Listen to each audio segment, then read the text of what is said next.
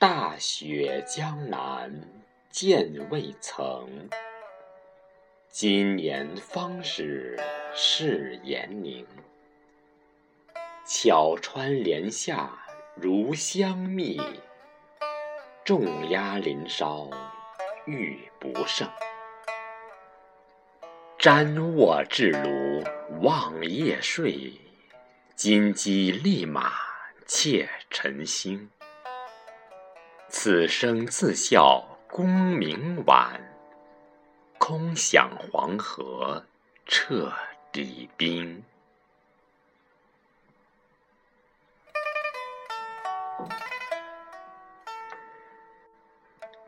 各位亲爱的朋友，大家好，我是少华。刚才为大家朗诵的是唐代大诗人陆游的一首《大雪》。伴随这首诗。今天我们迎来了大雪节气。大雪呢是二十四节气中的第二十一个，冬季的第三个节气，标志着仲冬时节的正式开始。其实太阳到达黄金二百五十五度。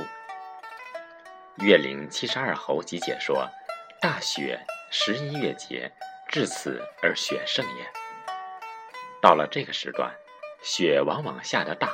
范围也广，大雪的意思是天气更冷，降雪的可能性比小雪时更大，并不指降雪量一定很大。这时，我国大部分地区最低气温呢都降到了零摄氏度以下，往往在强冷空气前沿冷暖空气交锋的地区会降大雪，甚至是暴雪。可见，大雪节气是表示这一时期。降大雪的起始时间和雪量程度，它和小雪、雨水、谷雨等节气一样，都是直接反映了降水的节气。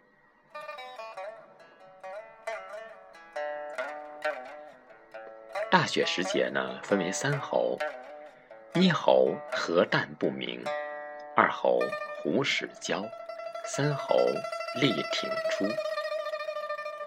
何淡不明。何淡之名出自《淮南子》。据秦金曰：“何，一鸟也，视志而大，有毛角，斗死方休。故人取为勇士，官名可知矣。”皮雅云：“黄黑色，故名为何。”据此，本阳鸟，感六阴之极不明矣。是说此时天气寒冷。连寒鸟也不再鸣叫了。二侯虎始交，虎猛兽，故《本草》曰：“能避恶魅，今感微阳气，亦甚也。”故相与而交。此时是阴气最盛的时期，所谓盛极而衰，阳气已有所萌动，老虎开始有了求偶的行为。三猴力挺出，力，本草谓之李，实则马谢也。郑康成、蔡邕、高诱皆云马谢，况《说文》云：“力似朴而小，根可为刷，与本草同。力挺为兰草的一种，感到阳气的萌动而抽出新芽。”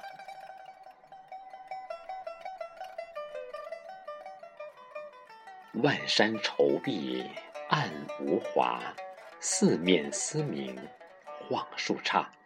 白雪欲求吟咏句，穿枝略怨掩梅花。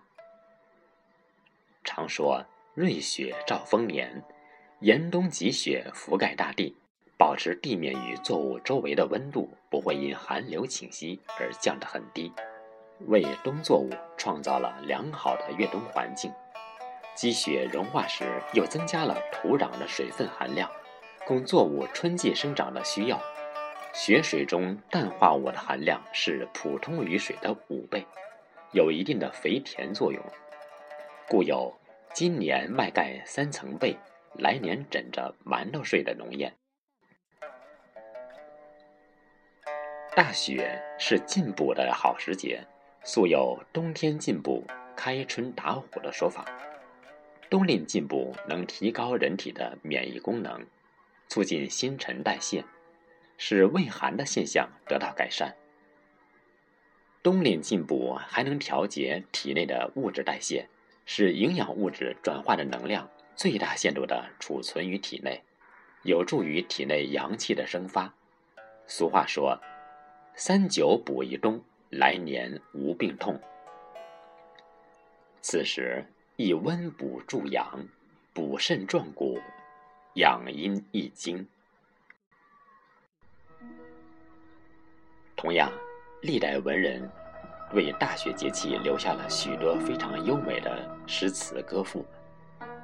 借此机会，为大家朗诵一首李白的《北风行》：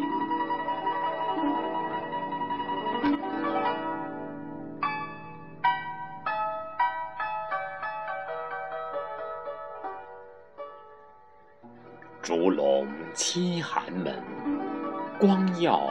犹旦开，日月照之，何不及此？唯有北风豪怒天上来。燕山雪花大如洗，片片吹落轩辕台。